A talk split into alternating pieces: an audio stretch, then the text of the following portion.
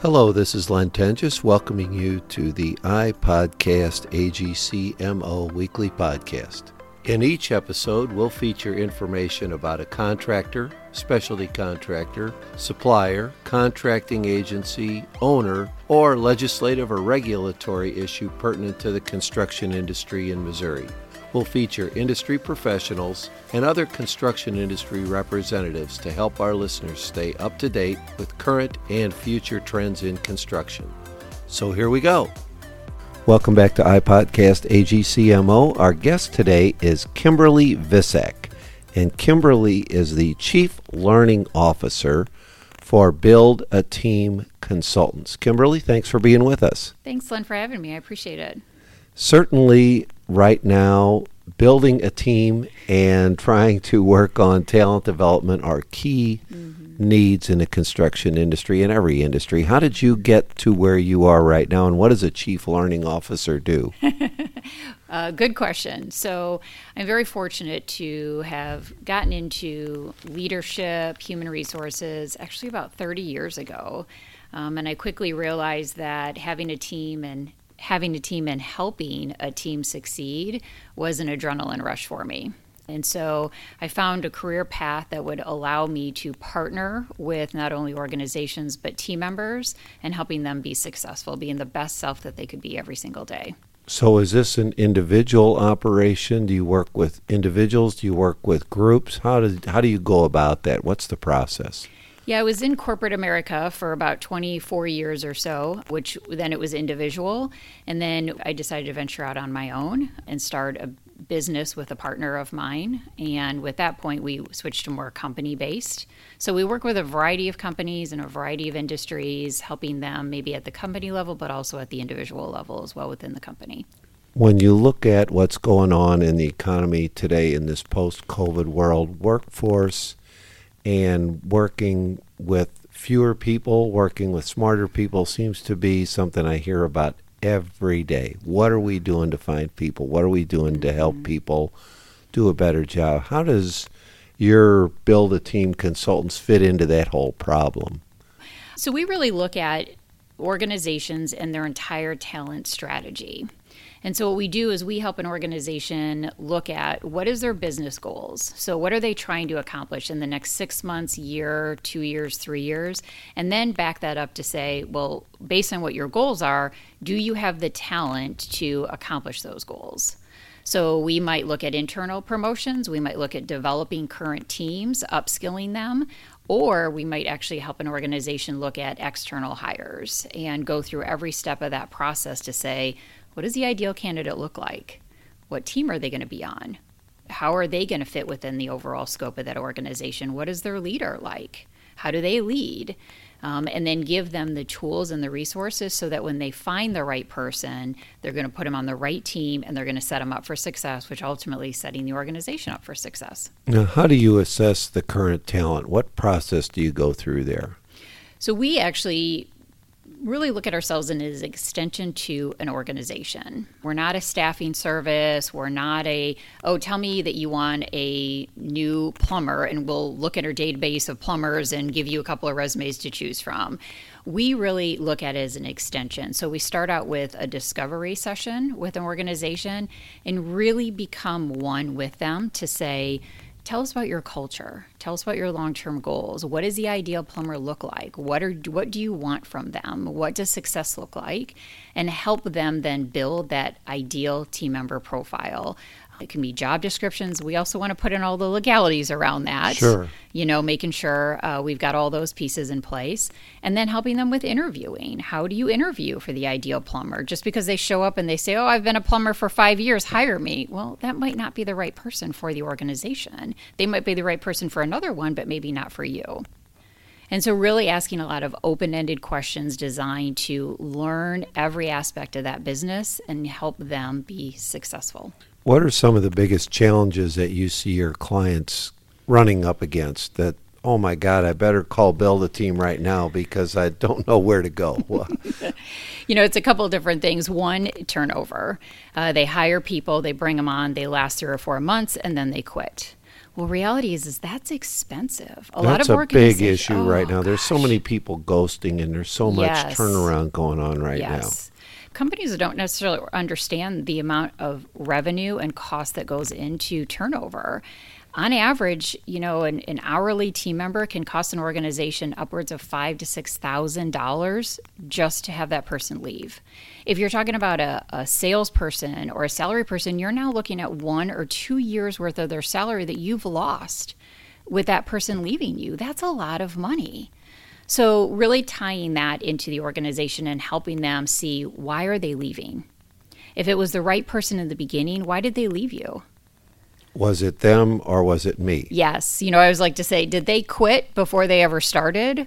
Or did well, you're just the best job offer for them and so they took it? Well, we can actually analyze that process and walk backwards and say, did you ask them the right questions? Was it really a right fit?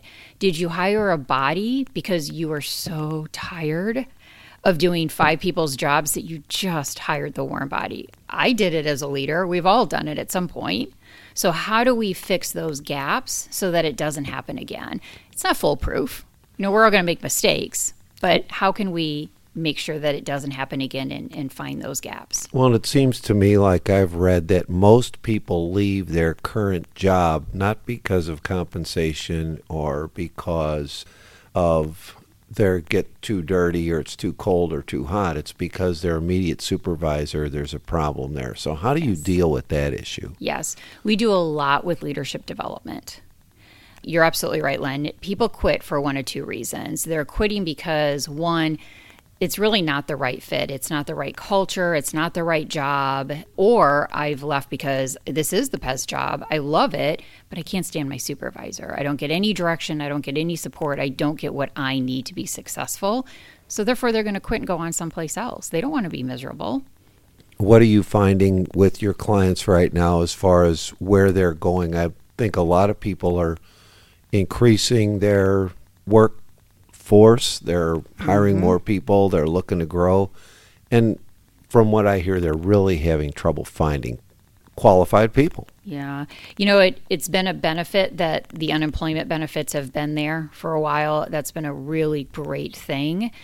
It also can hinder um, hiring. Um, I, I'm of the school of thought, some people maybe disagree, but I'm the school of thought that says if they really want to work, if somebody really wants to work, they're not sitting at home on the couch collecting unemployment. They're out there trying to find a job because there are a lot of people out there trying to find jobs. There really are.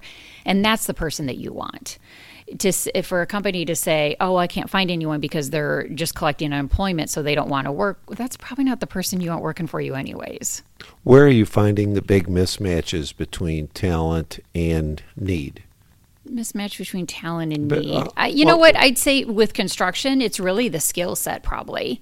You know, there is definitely a gap between helping kids in school, helping them see that there are a lot of great careers out there. You don't necessarily need to go to a four year college, you don't necessarily need to go into a path that maybe you don't want to go to. And so to be able to see that trades are is a great source of income right away. I can start working immediately after I've learned. I've got something that I'm proud of.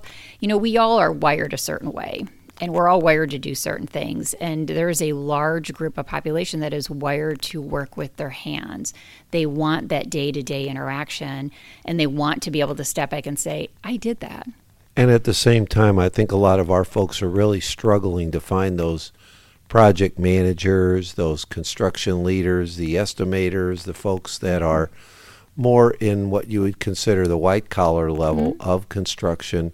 There's a significant need there also, and I would guess that's something you really have to work pretty hard to find those folks.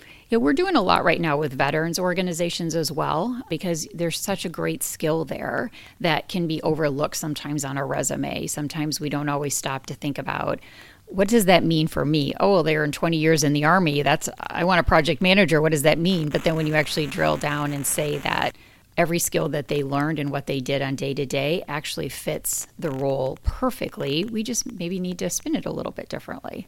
So you're really looking at non-traditional. It's not all high school kids or college kids. No, no. Apprenticeship programs, veterans, even, you know, there's a second chance work environment here that SLU is doing a wonderful program on too, that is has some great resources that we can tap into. What does second chance work? it's people that have maybe not always had the best of luck and have found themselves in a little bit of trouble. It could be something for something very minor. Maybe they've served some time in jail for a month or two, but now they're out. And once you get that, some employers look at that as, oh, that's a check mark, forget it. I don't even want to talk to them.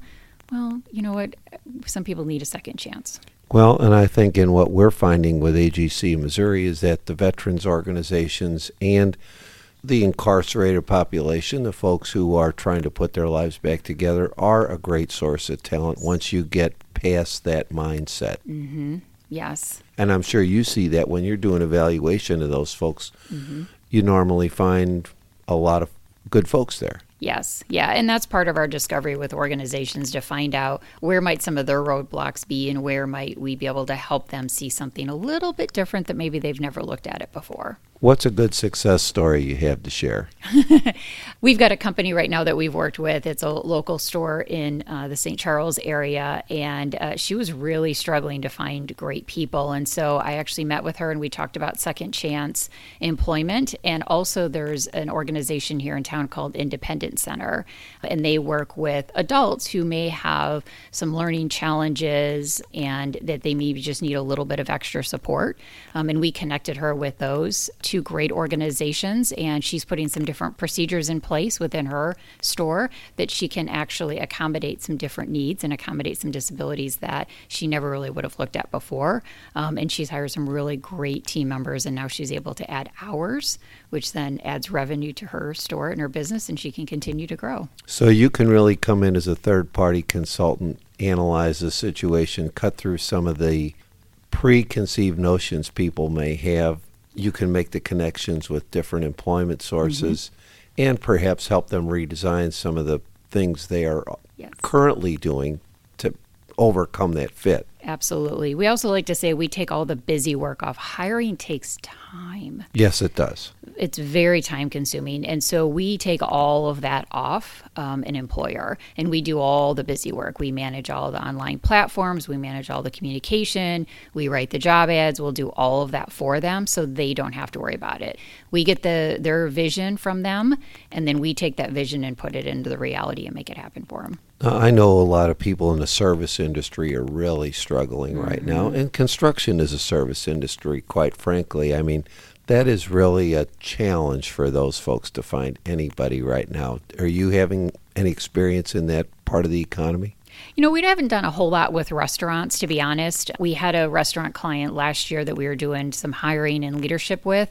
They're just trying so hard to get their bearings back again. They work so hard just to stay in business and stay open.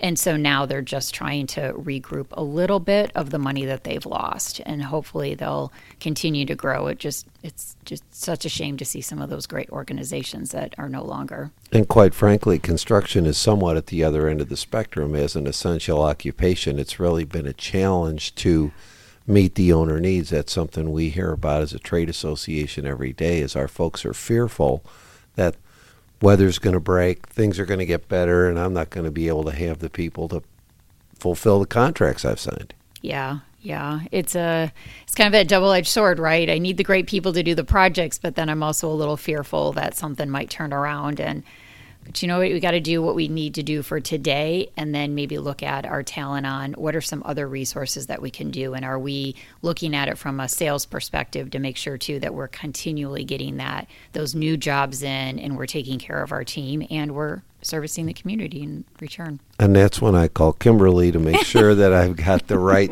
team structure in place, I've got the right folks coming in the door and I guess there's also a, an aspect of retention that you get involved yes. in. Yes, absolutely. There's an interesting statistic that 33% of people will decide whether they're going to stay at a job the very first day. Wow. Mm-hmm. Wow. So some will stay. First impressions. First impression. They quit. They stayed, but they quit, you know, day two because they're looking for another job. That's the worst that you can have happen. Or they absolutely have a great first impression and they love it. So to really help an organization to say, doesn't matter the role. It can be a vice president, it can be someone, you know, a janitor. It does not matter the role. We still want to treat them equally, give them all the tools and set them up for success from day 1 and we want them to walk out that door calling their most important person to them saying, "This is an awesome job and I'm so glad I took this." How much credence do you give to the Jim Collins get the right people on the bus and then figure it out later model? Yeah, his uh, 70 30 10. Uh, yeah, very familiar with the book. You know, that's a it's an older book, but there is some some validity to that. But then there's also you have to balance it out. I think we're big believers in don't hire one person for one job. Don't put that into one peg. Look at what else can this person potentially do for me. What tools can I give them to develop them and make sure that they're a team member for life? Because maybe I hired somebody in at one role, but six months later they can be a, a different role. They can continue to move up, which then helps our organization in the long run too. How how do we invest in our team so that we're not hiring all the time? Right. Well, Kimberly, I think in the construction industry, it seems like Build a Team Consultants is in the right place at the right time because I know I hear about it every day. I need a project manager. I need this. I need that. I need somebody to do this. Sounds like you're in the right spot, and I can reach you at buildateamconsultants.com. That's mm-hmm. your website. It is. And we'll help our members solve some problems. That sounds great. Thank you, Len, for having me. I really appreciate it. Thanks again for listening. It's easy to subscribe to iPodcast AGCMO on almost any podcast platform that you use.